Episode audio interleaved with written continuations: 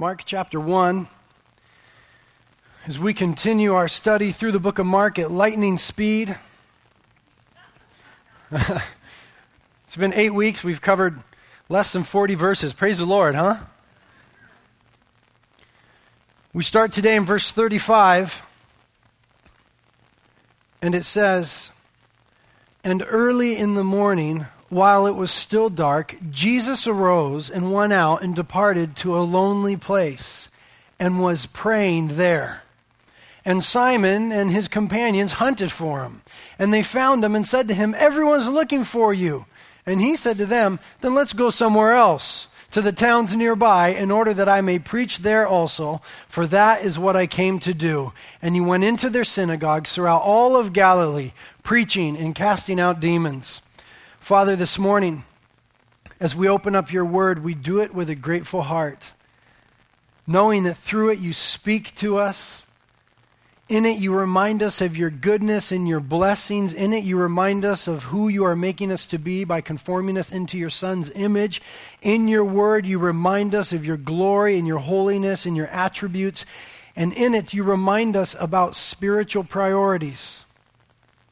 And this morning, we would ask that we would so be open to your word and the principles thereof and the teaching of your Holy Spirit that we would be willing in a day to reorganize our lives, to make you a priority, to make time spent with you, seeking with you, communing with you, loving you, worshiping you, receiving from you, hearing from you, gaining direction and directive from you, that we as your people, as your congregation, would make that a priority. And so this morning, soften our hearts, open up our minds and our spirits to the realities and the possibilities of life with you. In Jesus' name, amen. How many would agree, would testify to the statement that we are very, very, very busy people? Anybody? Amen. Right. Everybody raises their hand. Even some of you I've seen raise your hand, and I know you're not that busy. But in this world today, there seems to be a general tenor of busyness. No matter what we do or what we don't do, it seems that it is always busy, busy, busy, go, go, go. We thought that technology would simplify our lives, didn't we? We thought the email, oh, email, it's the greatest. We'll get email. We'll never have to go anywhere again. We're going to save time. We don't have to call people. We can communicate at any time of day. Email, what a time saver that's going to be. That was a lie from the pit of hell. Email, what a time consumer that is. Oh, cell phones. What a wonderful blessing these will be. Once I have a cell phone, I can call people on the run. I won't be on the phone when I'm home anymore. I could accomplish so much more. Is that true? Gee whiz, I'd like to burn that thing. It makes me 10 times busier. I like the old days. You guys probably remember them. Um, I barely remember them. Some of you remember them. The old days when we had just normal phones, no cell phones, just normal phones, and no answering machine. What a God blessed time that was in God's dispensations. That was wonderful. Amen. If you were home, then they got a hold of you. If not, then they had to rely upon Jesus Christ. Oh, wonder and glory. And so, because life has gotten so unbelievably busy, and more so with technology, we find ourselves continually having to prioritize our activities, to make priorities in life. And we all make decisions that reflect our values, and manifest themselves as our priorities. We all do this continually, either consciously or unconsciously. Even if you don't think about it, you're setting priorities. Now, here's what it seems like, because I'm just like you, I know this is what it seems like. It seems as though we don't have time for anything. But in reality, we have time for anything that is important to us. Listen to me now. I know how it is because I'm just like you. It seems we don't have time for anything. But in reality, we have time for anything that is important to us, or said differently, we do what we want to do. Don't we? If we really love it, if it's really important to us, if it's really something we want to do, we always seem able to make time to do it, to figure out a way. But as we begin to choose one thing over another and lay one thing aside and exalt one thing to this place and give priority to that and put that on the back burner, there is always going to be a sacrifice involved. Something's got to go something will be sacrificed. Now, it's very interesting as we speak about sacrifice in the spiritual sense, the way that Noah Webster in Webster's dictionary defines it. He defines it like this it's a blank page as you open up to the dictionary there. Thank you. Foregoing something valued for the sake of something having a more pressing claim. Think about that now.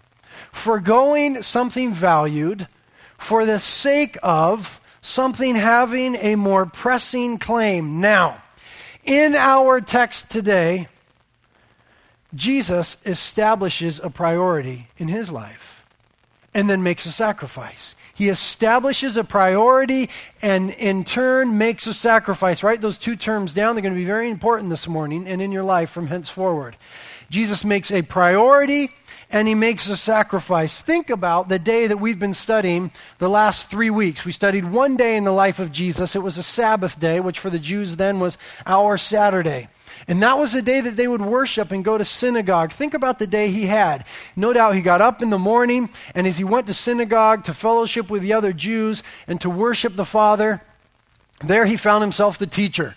Church is infinitely more challenging when you are the teacher. Let me tell you, it takes a little bit more work. There was Jesus teaching that day, and then in the midst of a sermon, a demon speaks through this man, and Jesus casts out the demon. Now, don't you suppose that after that church service, many people had many questions and were very interested in talking to him? Now, what were you teaching about? And was that really a demon? And wow, you had tremendous authority over the demon. And so I'm sure after church, Jesus was just talking to these Jews forever, forever, forever. And then Simon Peter said, Hey, come over to Andrew and I's house and let's fellowship. We'll have the Sabbath meal together. And so Jesus, no doubt thinking, Oh, this is great. It's been a long day already. I'm hungry.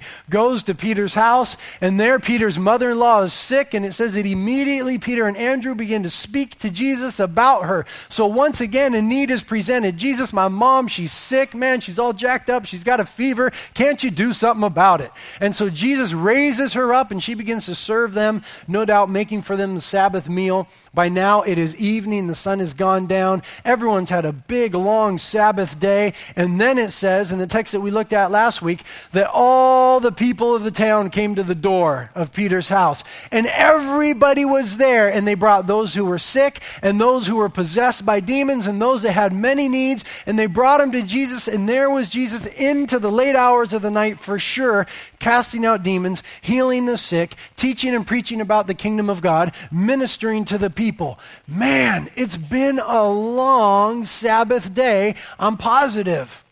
Now, if ever there was a day when somebody should sleep in, it would have been the day after that Sabbath that Jesus had. If ever there was a day to just turn off the alarm or even hit the snooze button a few times, Jesus, you deserve a break today. Just sleep in tomorrow. Don't you know that Jesus in his humanity got tired? Is that true or false? He got tired. Didn't he get into the boat one time and they went out and Jesus fell asleep and he was sleeping right through the storm? That was not deception. In his humanity and all the ministry, his physical body became tired. Oh, Jesus, sleep in tomorrow. But then on the other hand, if ever there was an opportunity you know, he's just getting started in the ministry, and now they're just banging down the door. It's as if every single person in Carpinteria and Santa Barbara and Ventura and everyone came to this church one morning. They all wanted to get in, and they all had needs. We would be slightly overwhelmed, but we would say, wow, this is a great problem. This is a wonderful opportunity to minister. And so all the people were coming. So on the next day, where I'm sure a normal person would have slept in perhaps, and maybe another ministry minded person would have thought, this is a great opportunity opportunity. Everybody is coming to us. We get to minister to them and teach them the good news about the kingdom. Jesus makes a decision, sets a priority, and hence a sacrifice. What does it say he did? And early in the morning, how early? While it was still dark, some commentators say that that means 4 a.m. He arose and went out and departed to a lonely place and he was praying there. And Simon and his companions hunted for him. I am sure that the disciples thought at this point, wow, Jesus, you're really missing out here.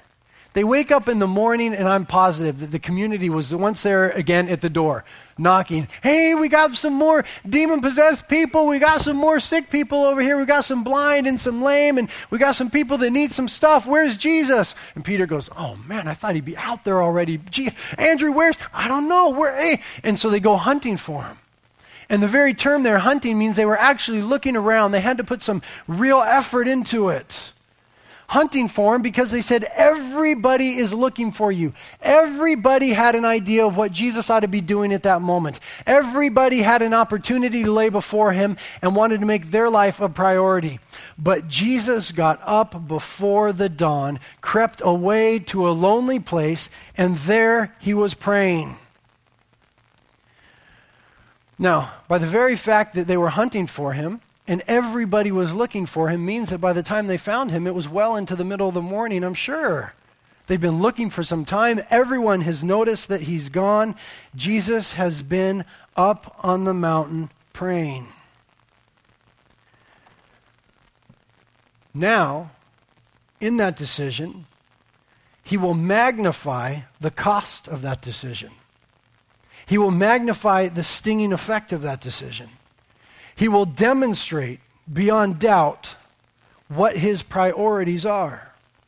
Because when they find him, he says, let's then go into the other cities, preaching, because that is what I came to do. Listen to me. Jesus knew exactly what he was supposed to do. There was no question in his day. There was no ambiguity. When all the opportunities and all the situations and all the options presented themselves, he knew exactly what he was supposed to do. He had received direction from the Father in the early morning before the dawn. Now, I ask you, as my brothers and sisters, do you have clear direction for your life?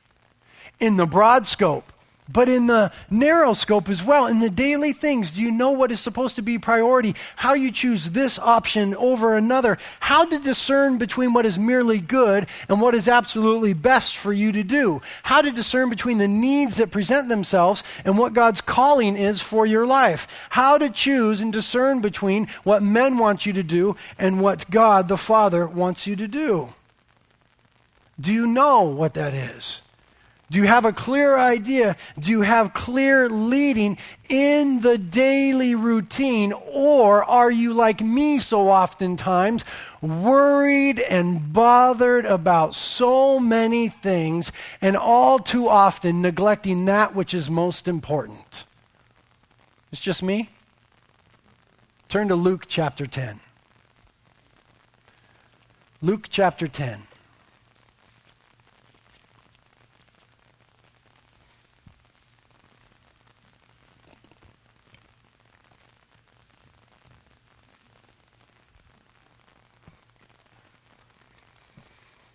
Luke chapter 10, a very familiar account, one of my favorite little tidbits in the Bible here, or at least in the New Testament. It says in Luke chapter 10 and verse 38, now as they were traveling along, Luke 10 38, meaning Jesus and his disciples, as they were traveling along, Jesus entered a certain village, and a woman named Martha welcomed him into her home. And she had a sister called Mary who moreover was listening to the Lord's words seated at his feet. But Martha was distracted with all her preparations, and she came up to Jesus and said, Lord, don't you care that my sister has left me to do all the work alone? Then tell her to help me. But the Lord answered and said to her, Martha, Martha, you are worried and bothered about so many things but only a few things are necessary, really only one. For Mary has chosen the good part, which shall not be taken away from her. Wow. Martha and Mary. Martha did a wonderful thing. Here's Jesus, and she invited Jesus into her home. There's no problem yet. That's a great thing to do. She invited Jesus into our home, just as we as Christians have invited Jesus into our lives, into our hearts. No problem. It's wonderful. It is the right and the good thing to do. But then she got off track a little bit. Jesus was there in the midst, in her house, and it says very expressly in verse 40 that she was distracted by all of her preparations. All of her preparations.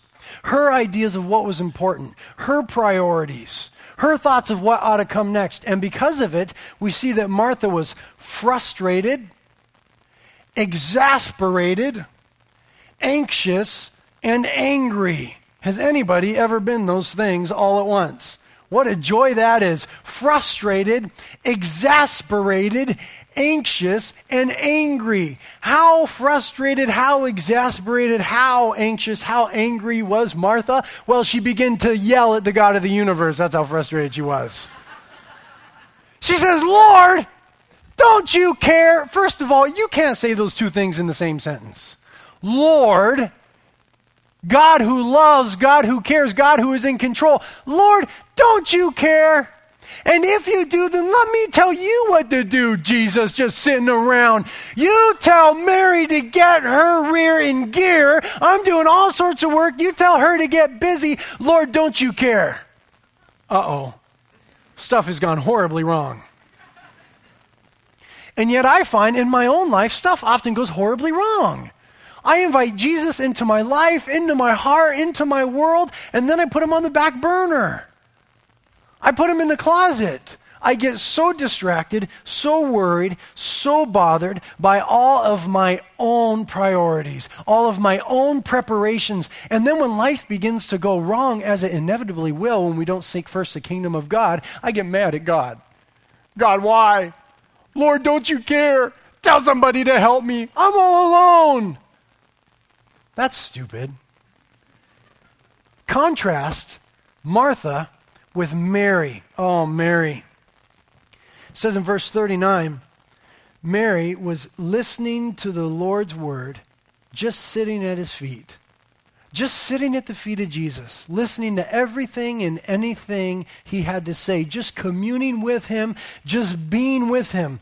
And Jesus said concerning this, in verse 42, there are only a few things necessary, really only one. And Martha has chosen the good, or I'm sorry, Mary has chosen the good part, which will not be taken away from her. Mary did that which was most pleasing to the Lord, even though there was other stuff to do. There's always other stuff to do, isn't there? We need to begin to spend time with the Lord in such a way that we're able to discern between good and best between our desires and God's desires. Listen, there is no question in my mind that Martha had good intentions. She had every intention of serving the Lord and pleasing the Lord and doing things right. What she was doing, she did for the Lord. She had a good work ethic. She was working very hard, but she was doing the wrong thing at the wrong time. And the lesson learned is when Jesus is in your home, stop what you're doing be seated at his feet and listen to his word. And he said that that is the one thing that is necessary, the thing that we ought to give priority to. Martha, like you and I so often, had wrong priorities. Mary had a very real idea. She had to forego some stuff, Mary did. She didn't get to participate in making the meal. She didn't get to do all that work and all that other stuff, but she got to receive from the Lord and begin to enact a life of intimacy. Don't you know why Jesus died on the cross? He died that we might have an intimate love relationship with Him. Yes or no? Absolutely. He did not die for religion. He didn't die so that when we go to heaven, we might just see this far off God that we've heard of through sermons once in a while. He died that we might have an intimate love relationship with Him now and further expressed when we go to heaven and are glorified and see Him in all of His glory. Don't you, when you get to heaven and see Jesus, want to see Him as a friend that you have known for years as opposed to the one about whom you merely heard of? When I get to see him face to face, I want to recognize with him. I want to connect with him in that I have already been communing with him in this lifetime. And that is what Jesus died on the cross to do. He had to remove our sins to make it possible. That is why he shed his blood and was a sacrifice for us.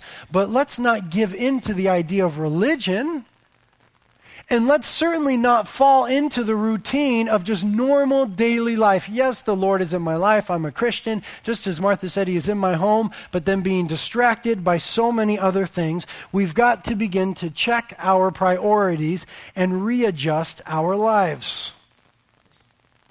And the Christian life, as we endeavor to live it out in this world, is always going to come down to priorities, friends. There's always going to be decisions you have to make and decisions that create a sacrifice. You're going to have to put one thing in front of another.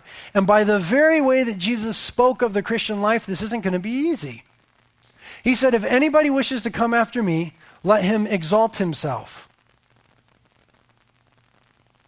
Is that what he said? Please tell me you know what he said. If anyone seeks to come after me, let him please himself. Is that what he said? If anybody wishes to come after me, let him buy a lot of stuff. Is that what he said? I wish he said it. That's not what he said. If anybody wants to come after me, let him deny himself and pick up his cross daily. If anyone wants to follow Jesus Christ, the call is that we must deny ourselves. That is, our fleshly, worldly nature and our fleshly, worldly desires that so often get the better of our schedule. Mary's priority, I'm sure, to Martha seemed like a waste. Didn't it? Isn't that how Martha sounded? Mary, what are you doing? You're sitting there. There's so much work to do. You're wasting time. But Martha's idea of serving the Lord in priority left her frustrated, exasperated, anxious, and angry. I want you to see one more occasion with these two women as we turn now to John chapter 12, an event that took place sometime later.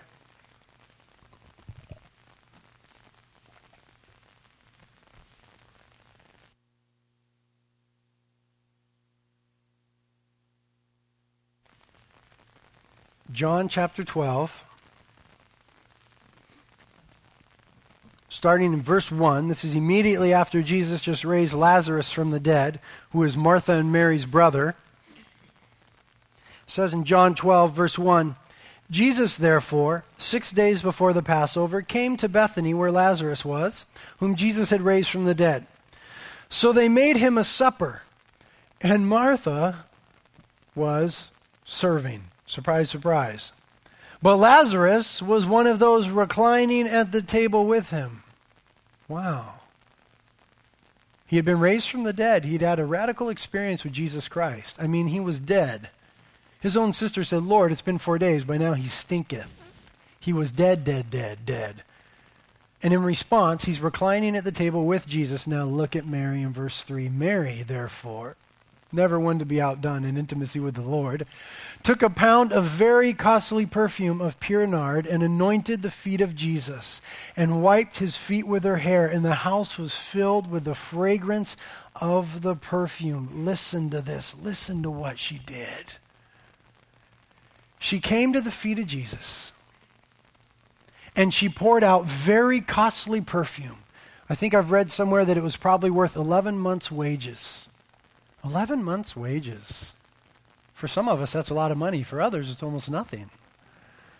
But she poured it out at the feet of Jesus, everything that she had, possibly her dowry, commentators say. She just came to the Lord and knelt down at, her, at his feet and just poured out costly things at his feet. And what does it say she did there? Wiped his feet with her hair. Have you ever seen the feet of a first century Jew? No, you never have. But I am positive they were filthy. They wore sandals in those days. Was there pavement yet? Not in the sense that we think of. Most roads were dirt.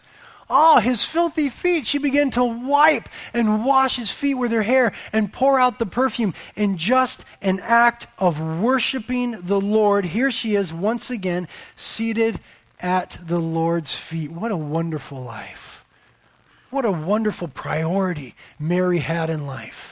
At every possibility, she capitalized on the reality of being with her Savior. Now, just as Martha complained in that first instance, we have a complainer in this second occasion. Let's look in the next verse. Verse 4. But Judas, Judas, Judas, but Judas, one of his disciples, who was intending to betray him, said, Why was this perfume not sold for 300 denarii and given to the poor? Now he said this not because he was concerned about the poor, but because he was a thief. And as he had the money box, he used to pilfer it when the money was put onto it, put into it. Now look at this contrast. Martha worshiping at the feet of the Lord. I'm sorry, Mary, Mary, Mary worshiping at the feet of the Lord. Once again, somebody complains. Judas, listen to me, saints. The enemy, the betrayer, when you begin to give priority to Jesus in your life, is always going to come and declare it to be a waste. Always. When you endeavor and get to get up early in the morning as Jesus did, when you endeavor to sacrifice some stuff, some good times, some work, some finances, whatever it is, when you choose to sacrifice, to give priority to Jesus Christ and exalting him and communing with him in your life, the enemy, the betrayer, the accuser, the father of lies is always going to come in and declare that's a waste of time. You ought to be doing this, you ought to be doing that, you ought to be doing this and so and the other. Haven't you noticed that when you you begin to pray, you remember everything you've ever forgotten that you were supposed to do? Haven't you noticed that? Oh, I'm going to pray now. I'm really going to press into the Lord. I mean, I'm really going to take some time and just press into the Lord. And then you begin to remember, oh man, back on June 12th, I didn't call that person back. And oh my goodness, I was supposed to do that. And what about this? And you know, I really should fix that shingle on the outside of the house. And what about this and that and the other?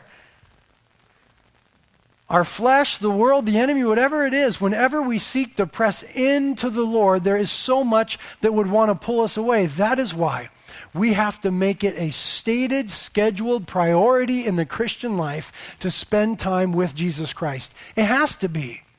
If it's not scheduled, it won't happen. Do you understand? We schedule everything else. I have this stupid cell phone. Has anybody ever seen my cell phone? It's not stupid. Somebody gave it to me as a gift, but it's stupid and that it's also a Palm Pilot. And so when someone says, Hey, do you want to do something on this and such a day? I go, Oh, well, hold on. And I open it up and I bring up the calendar and I look and I could see, Well, I could be busy that day. I'm not sure. And I go, Wait, what if there's surf that day? And then it has a tide chart on it. So I go to another little page in this electric Palm and I say, Oh, I don't know. The tides are really good that day. The waves may be good. And then I pick up the phone again and say, oh, I don't think I can make it.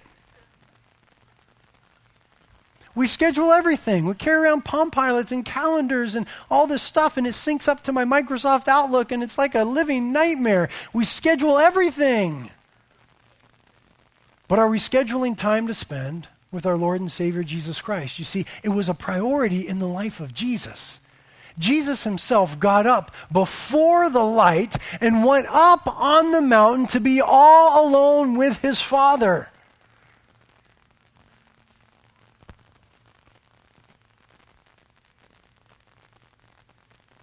I don't know why exactly. I mean, he was Jesus. Why did he have to pray? I'm not exactly sure. But I know this. If Jesus made prayer in communion with the Father a priority, being himself part of the Trinity, how much more should you and I? And if he is our example for life and conduct, how foolish are we when we don't? If Jesus, after the busiest day, a day the sort of which you and I have never had, rose up at 4 a.m. and went up on the mountain, how much more should we be willing to? If Jesus was willing to sacrifice all the demands and all the opportunities of the people to forego those things just to be with the Father, how much more should you and I? If you read the Gospels, you see that Jesus was continually praying, continually communing with the Father. In Luke chapter 3, it was the beginning of his ministry, and we see him praying.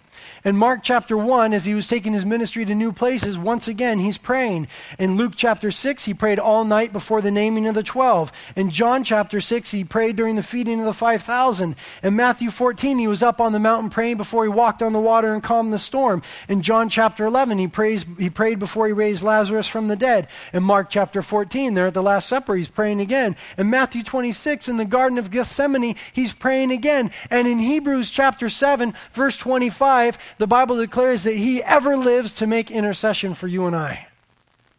So during his time here on earth, Jesus was continually praying and communing, and now seated at the right hand of the Father, he ever lives to make intercession for you and I. The sermon, the Bible study, the message, the lesson should stop right there. We should all be obedient little Christians and say, if Jesus prayed and got up and sought the Lord God, his Father, how much more ought to I? Don't say anything more, preacher boy. It's done. Let's just go home and seek the Lord. Right? Amen? Shouldn't it be that way? It ought to be. But we often miss that. We often do just what Martha did and begin to ignore the Lord in our lives. Now, the disciples, think about the disciples. Gee whiz, if there was ever some hard headed guys, I'm sad for the day that I get to heaven and see those guys. I've talked so much trash about them from the pulpit. But I mean, really, these guys were thick skulled. The Bible says that God uses the foolish things of the world, but they were almost overboard. Listen, they missed everything. Jesus had to say to Peter, Get behind me, Satan. You don't know what you're talking about. But there is one thing that they never, ever missed. And all the stuff that they missed, there's one thing they never missed. That the secret to Jesus' life and ministry was that he spent time alone with the Father in prayer. How do I know they didn't miss the reality of that? Because there's not a single thing recorded in all of the Bible that the disciples requested Jesus Christ to teach them other than prayer. In Luke chapter 11, verse 1, Jesus is once again praying, and the disciples come and say, Jesus, teach us how to pray. They had seen a lot of stuff. They'd seen Jesus raise people from the dead. I would have asked for that one, maybe. They seen Jesus do this and that and the other and walk on water. I'd be the best surfer in the world if I could walk on water. That's what I would have asked Jesus. Jesus, teach me that whole walk on water gig. What about the time they needed money to pay taxes and Jesus told Peter, go down, cast a line in, and the first fish you catch, open his mouth and take out some money and pay the taxes. I would have asked the Lord to learn that one. Lord, teach me that whole fishing gig with the money in the mouth of the fish. A lot of things they could have asked the Lord. The only thing they ever requested was that he would teach them how to pray. Even these hard headed guys did not miss the fact that in the life of Jesus Christ, prayer and communion with the Father was a priority. Now, here's what I've begun to learn in my Christian life either I make that a priority or I get like Martha, frustrated, exasperated, anxious, and angry. There's so much going on in the world. I'm such a mean man in my flesh, so arrogant, so wrong. If I don't seek the Lord, if I don't spend time with the Lord, I get just like Martha. I start yelling at the Lord and everyone around me. Can anyone testify? That's a lot of hands. Gee whiz. Yes, it's true. The busier we get, though, the more we need to be with the Lord. He is the shepherd of our souls. It is He who leads us beside still waters into green pastures. The psalmist said in Psalm 23, The Lord is my shepherd, I shall not want. Now, there is a good test. The moment I begin to want, I need to ask myself, Am I allowing the Lord to shepherd my life? Am I spending time with the Lord? Because when I'm in want and I become covetous and all these other things, I know that I'm not spending intimacy with the Lord in the way that I need to. Charles Spurgeon said this It's a good rule never to look into the face of a man in the morning until you've looked into the face of God. It's a good rule never to look into the face of a man in the morning until you've looked into a face of God. Amen, hooray, and hurrah. I wish we would all do that as Christians, but we're busy. Listen, John Wesley. Anybody know who John Wesley was? If you're a Christian, you should find out. A tremendous Christian. It is said that he preached over 40,000 sermons in his lifetime. It is said that he traveled almost 30,000 miles in doing so on horseback and by buggy, carriage, whatever you want to call it. He wrote grammatical and theological books in four different languages. What an amazing guy. And yet, he always made time to spend with the Lord. In fact, when he was very young, some of our ages here, he made a declaration that he would spend an hour every morning and an hour every evening seeking the Lord in prayer and in Bible study. Next week, we're going to do a study particularly and specifically on prayer and some practical help for prayer. But listen to what he would do just an hour in the morning and an hour in the evening and look at the fruit of his life. Now, is there anyone here as a Christian who wants to be fruitful in your Christian walk? Raise your hand. All of us.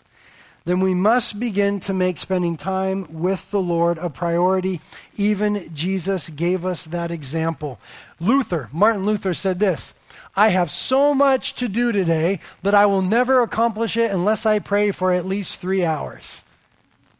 That sounds backwards in our mind. We so often we would never say it like this. We would never say it this way. I've got so much to do. I don't have any time to pray. We wouldn't say that. But we live that and that we don't. I am the most guilty of all. I've got a million things to do. I get up and I get going. You know what I have to do? I have to do this. I have to get up before the light. Because I am so type A, I'm so anal, freaky, weird, busy guy that the moment it is sunlight, I've got 50 million things to do and I want to do them all in the next hour. And so the Lord began to teach me long ago when I read this verse in Mark chapter 1, verse 35, realizing that Jesus got up before the light. I said, I'm going to do that. And I started doing 4 a.m.s in my life, where I just get up at 4 a.m. and seek the Lord. Now, it's ebbed and it's flowed, you know what I mean? There's been good times and there's been bad times. My wife, to change the subject, is on a good time right now. She has endeavored every morning of her life to get up at 6 a.m. because she knows our son Isaiah wakes up at about 7:30. And so she knows if she could get up at 6 a.m., she has an hour and a half of uninterrupted time with the Lord. And can I just testify on behalf of my wife how wonderful life is when she's been spending time with the Lord? And she would tell you how wonderful life is when I've been spending time with the Lord. We should never look into the face of our spouses before looking in the face of God in the morning. Psalm 5, verse 3 says, My voice you shall hear in the morning, O Lord. In the morning I will direct it to you. I will look up. And then Psalm 55 says, As for me, I shall call upon God, and the Lord will save me evening and morning and noon. So which one is it? The psalmist says he's going to seek the Lord in the morning, and then he says in the afternoon and in evening. Here's what Hudson Taylor said, that great missionary to China. He said, Whatever is your best time of the day, give that to communion with God. When are you at your best? When would be the best time for you to be with Jesus? Schedule him in at that time. Don't we do that with the people that we love? People call me and, hey, I'd like to meet with you, and I want to schedule them in at the very best time. Schedule Jesus in at your very best time, be at any time whatsoever. Jesus did it in the early morning. That seems to be a good time for me because I'm such a wretch. If I walk out the door without speaking a little bit to the Lord, I'm going to offend somebody. But the key to our devotional life, to quiet time, is consistency. Because wouldn't you agree that we consistently need to hear from the Lord? Jesus received direction for his ministry. Don't you consistently need to be encouraged by the Spirit of God? Consistently given direction? Consistently being rebuked by him? Gee whiz, I sure do. Consistently learning from his word and gleaning from him. And so it says in Psalm 46, verse 10 be still and know that I am God. And that's what Jesus did up on the mountain. Nobody else around. He went to a lonely place and just communed with the Lord. Isaiah chapter 30, verse 15 says, In quietness and confidence shall be your strength. He said to the nation of Israel as they were running around doing a million things trying to save themselves, Quietness before me shall be your strength. And in Isaiah 40, it says, Even the youth shall faint and be weary, and the young men shall utterly fall. But those who wait on the Lord shall renew their strength. They shall mount up with wings like eagles. They shall run and not be weary. They shall walk and not faint. I'm just going to issue a challenge. I think we're out of time. And we'll pick it up again next week. We're going to talk about prayer and fasting and being quiet before the Lord next week. But I want to give you a, um, what's it called? Challenge. But what's it called when you go to school and they make you actually do stuff? Assignment. And then what's it called also? A lab in college. When you get to college, you have a class and it has a lab. Never take those. Those are horrible. It's much better just to read it in a book and write it on a test. When you actually have to do something, it gets very difficult. But I'm going to give you a lab, if you will, an assignment, a challenge of some sort. Just every day this week, Monday till next Saturday, just set your alarm for half an hour earlier. Half an hour earlier. We always said to the last very minute. If we don't, we've mastered the snooze button. Okay, I've got six snoozes till I really have to get up. Set it just half an hour earlier and just get up, have a little place picked out, prepare it the night before. Prepare it the night before, have your little Bible there, put the coffee maker with the alarm on it, you know. So it's just the moment you you smell it in the morning, you just get up and, and just stumble over to the coffee thing, sit down in that place, and just begin to pray, worship, and read. I don't care what you pray. I don't care how you worship. I don't care what you read. Just begin to do it. Well, read the Bible. Choose a book. Read it consistently this week. Begin to speak to God. Make that the priority in your life for one week. Listen to me now, everybody, everybody. Make that the priority in your life for one week before you do anything else. And you tell me how your life changes. You tell me how your perspective changes. You tell me how he turns your world right side up. Tell me how your attitude changes. Tell me how your heart towards God and others change if you do that. You want to take that challenge? I'll do it. I ebb and flow, but I'll do every day this week. Shall we do it together? Let's stand. This is a horrible moment in the life of the church. When we stand and make a promise to actually follow through on something together. We will make no covenants because God continually punishes his people for breaking covenants, so we won't do that.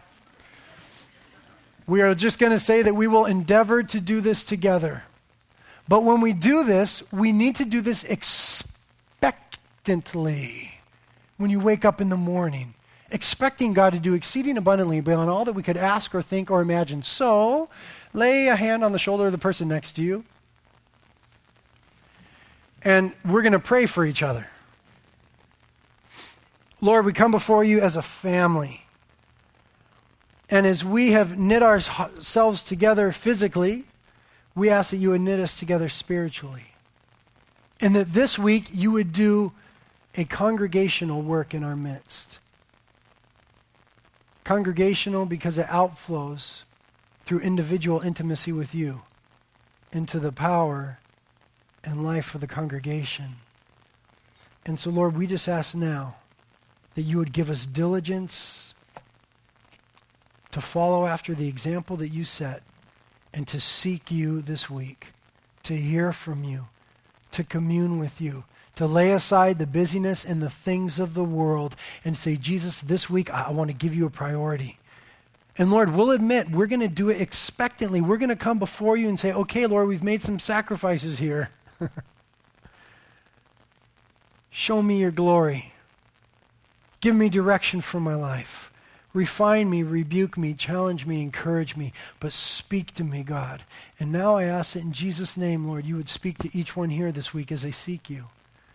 And you would do that wonderful work of refining and encouraging and building us up so that we would be a people who are more like you, that we might lead more people to you, and that we would simply fulfill that which you have called us to intimacy with you. And out of that solitude would come a life that glorifies you and attracts a fallen world. So draw us into solitude this week, into silence. I know many of us are going through the wilderness and we're downcast, we're going through all sorts of trials. The Bible declares if you're a Christian, nothing comes into your life that hasn't passed through his sovereignty. And I would submit to you that oftentimes he allows trials into our lives to get our attention because he wants to bless us. If he's got your attention this week, press into him.